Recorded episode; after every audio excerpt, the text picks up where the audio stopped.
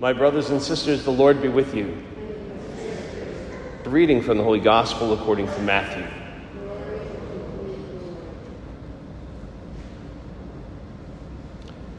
Jesus said to the 12, "Fear no one. Nothing is concealed that will not be revealed, nor secret that will not be known. What I say to you in the darkness, speak in the light. What you hear whispered, proclaim on the housetops. And do not be afraid of those who kill the body but cannot kill the soul. Rather, be afraid of the one who can destroy both soul and body in Gehenna. Are not 2 sparrows sold for a small coin?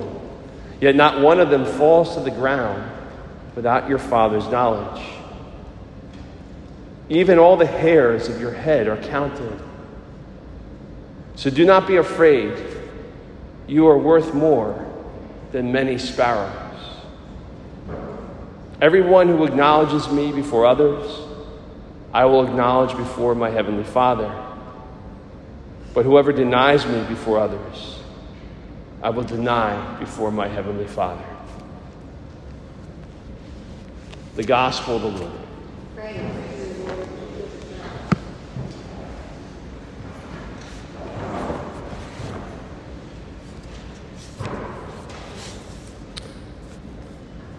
This past week, I spent time with hundreds of recent college graduates, including 6 from Montclair State University, who were out at the University of Nebraska in Lincoln. And they were out there completing their first phase of training to serve as FOCUS missionaries for the next 2 to 3 years of their lives. FOCUS is an acronym that stands for the Fellowship of Catholic University Students. So these 20-somethings have committed to prayer, to study, and then going out to campuses all across the country and actually around the world now to their peers and to encourage them into a deeper relationship with Jesus Christ and the Catholic Church, which he founded.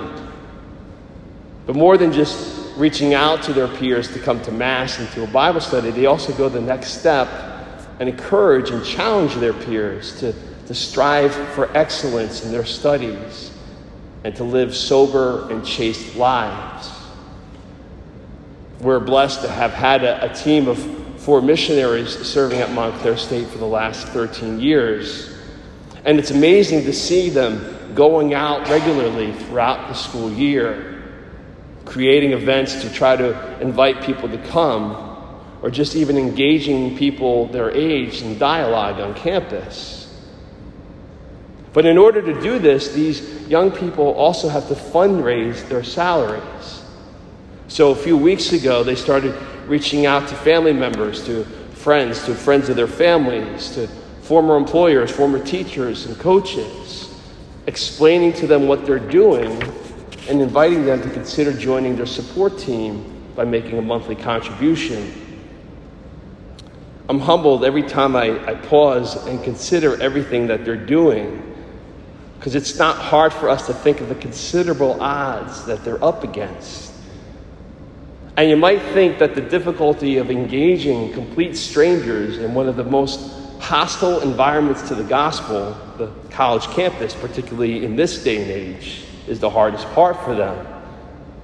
But for some of them, that's almost easy compared to what they experienced when they first told their families and friends what they wanted to do. I've heard all kinds of extremes, from being told they're a disappointment, they're wasting their time, forbidding them from calling their relatives, friends, or neighbors. It's jarring as their priest, as one of their spiritual fathers. It hurts my heart to hear and to see those types of things.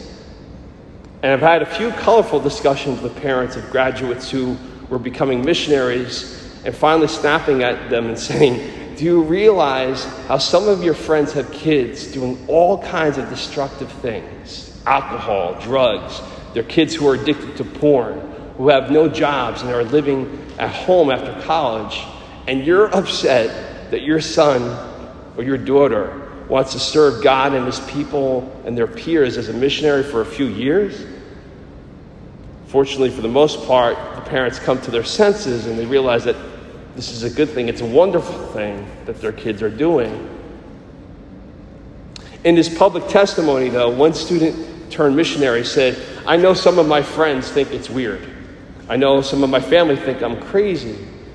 But if I can help one person get to heaven, it's totally worth it." As I said, it's completely humbling to me to hear them talk like this, because their witness is a perfect example of what Jesus is talking about in this gospel passage.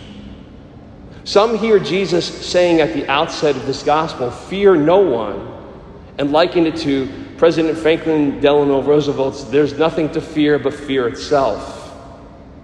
And there could be this expectation that we're not to ever feel fear, or that if we're feeling fear, we're doing something wrong. Or we could start to think that perhaps our faith isn't as strong as we thought. But that's not what Jesus is getting at here. He's not saying that people aren't going to experience difficult things. In fact, he promises us that we will. He told us to take up our cross and to follow him. He wasn't talking about a decorative piece of jewelry that we would wear or a tattoo that we put on our bodies. He's telling us that if the world would kill and destroy him, who is the message, we should expect that they would be just as hostile to messengers who come in his name. And he's not saying that we're not going to experience the feeling of fear or that fear itself is a bad thing. What Jesus is challenging us to do is not let that fear inhibit us from doing the work that he's calling us to as his disciples. And in fact, he encourages us to let the fear of someone being separated from God for all eternity to be the only fear that should be motivating us. And he clearly says that in today's gospel. Be afraid of the one who can destroy both soul and body in Gehenna. Jesus is speaking about the reality of hell, and that we should be working not just on avoiding sin and preventing ending up there ourselves, but that we need to help one another as well. That hell should frighten us. That fear should motivate us to speak his word. That fear should separate us from anyone or anything that could undermine our going to heaven. That fear should animate our trust and our commitment in Jesus Christ and in him alone. These kids that I work with, they're scared of rejection and of being mocked. Who isn't?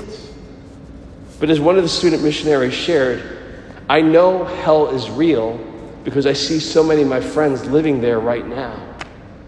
And the last thing I would want at the end of my life is for Jesus to show me that I could have done something to help them, and I didn't." May you and I be as convicted and motivated in wanting all those that we come in contact with to let them know that they too are seen, they're known, and they're loved by our Heavenly Father, and inviting them to come to Jesus Christ and experience their true value and their true worth as a child of God now and for all eternity.